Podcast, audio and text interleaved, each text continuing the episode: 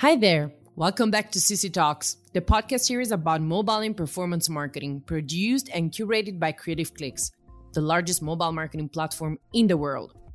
As the first Monday of a new month, we're going to share with you the latest trends and news about ads, mobile, social media, and performance marketing. If you're a marketer or would like to become one, it's important you stay updated on all the current news and trends in the industry. So get ready to take some notes. Let's start with the latest news regarding ads.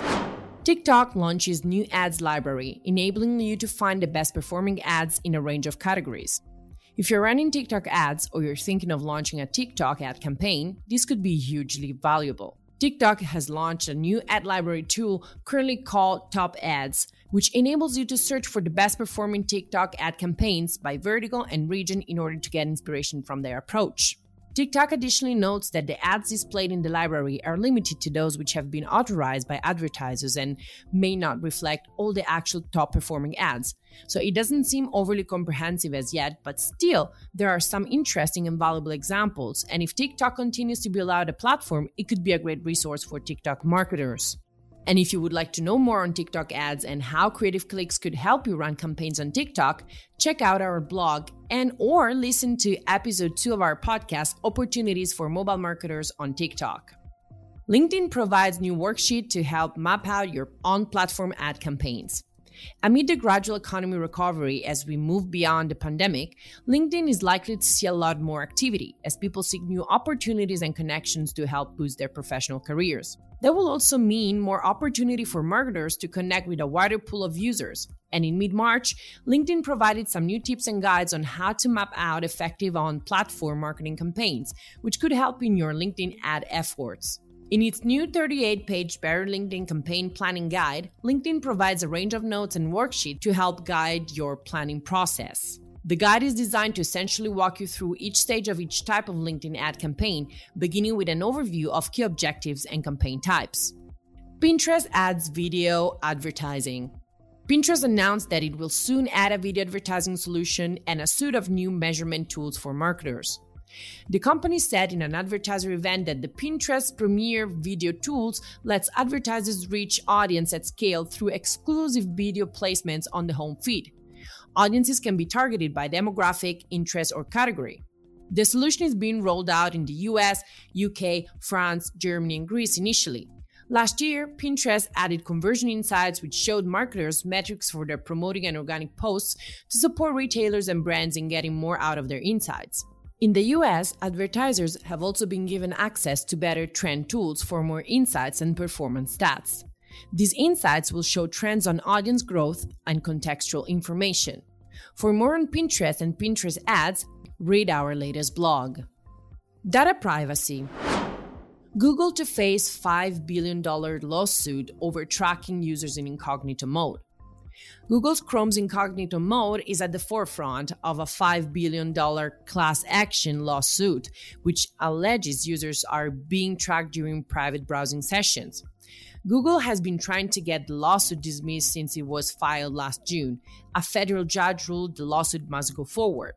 In the judge's ruling, it stated Google does not adequately inform users that their data can be collected in incognito mode. Social media. Facebook is looking to launch audio-only rooms to hook into the social audio trend. Yes, Facebook Clubhouse clone is coming, and it could be very soon, according to new discovery in the backend code of the app. As we also mentioned in one of our latest blogs, considering the sudden rise of audio social, it should not come as a surprise that Facebook has also been working on its own live audio meeting rooms feature, which would enable Facebook users to create audio broadcasts that users can tune into and participate in within the app. This is actually not a major stretch for Facebook to create, as it already has its video rooms feature that it added in May last year, which enables users to create private video chats that others can drop into. Building a public, audio-only version of the same is technically something of a step back, reducing the data load by shutting off video while also making them open to all users. That would essentially facilitate the same use case as Clubhouse and Twitter Spaces by providing a way for Facebook users to create public, audio meetings that anyone can drop into in real time. YouTube begins the rollout of its TikTok-like Shorts option in the U S. After announcing a coming expansion of its TikTok-like Shorts video option in February, YouTube launched an initial beta of Shorts to selected users in the U S on March eighteenth. U S users will see a new Shorts RAW in their main feed of the YouTube app. Some users have already been seeing variations of these with a short video shelf in their list, but the new format will come with a dedicated Shorts logo, while users will also get access to the Shorts camera, which provides a range of video creation features. Clubhouse outlines key growth challenges in latest town hall update. With both Twitter and Facebook circling, Clubhouse needs to work fast to build on its momentum, or it could risk losing out to these larger platforms which already have far wider reach. But scaling to millions of new users is a massive undertaking, and while Clubhouse might want to open up to everyone, it will face various challenges in doing so, which the platform underlined in its most recent town hall update. Speaking on the platform's growth plans, Clubhouse co-founder Paul Davison first highlighted the platform's efforts to expand to Android, which Davison says still look to be a couple of months away. Twitter's audio spaces are already available in beta mode on Android, with Twitter planning to open the option up to all users this month, while Facebook, as we mentioned earlier, is working on an audio-only messenger rooms as its alternative. That could see both Twitter and Facebook bring their Clubhouse clones to Android before Clubhouse itself, which could make it harder for Clubhouse to gain traction once it eventually does make it to Android users. Twitter and Facebook will both also have an advantage in discovery because they both already have established interest graphs and connections for users. They'll be able to highlight more interesting in-progress chats, which could make their alternative offerings more engaging.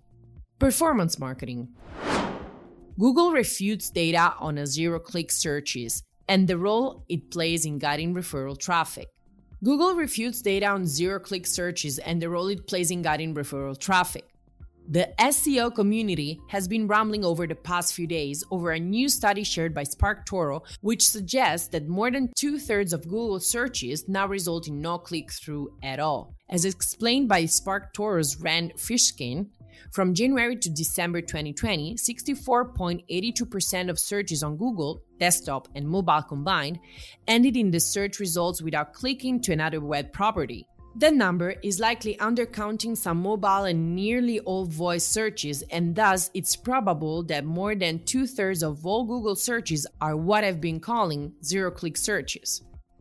That figures is up from fifty point three three percent zero-click searches in two thousand nineteen, which SparkToro also shared data on at the time.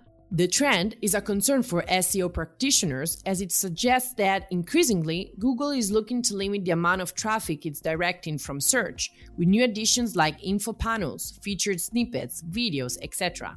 That can mean that, in order to maximize your search results, you should increasingly be focusing on these in-SERP elements and content on Google's own properties, like YouTube.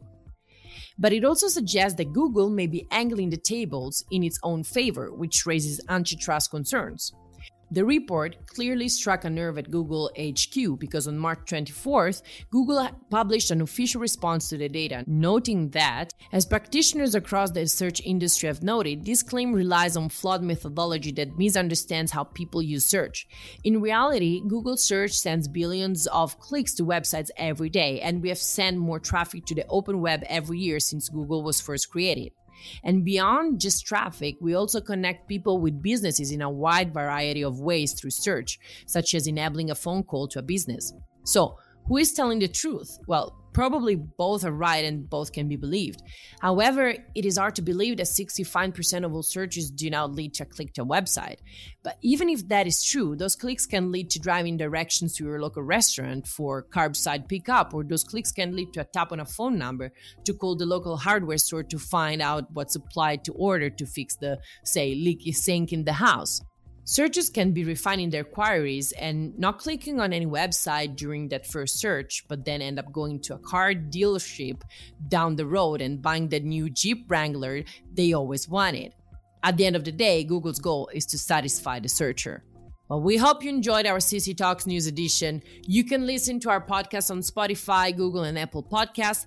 Make sure to subscribe and to follow Creative Clicks on social media for all the latest updates on online and performance marketing. Till next time.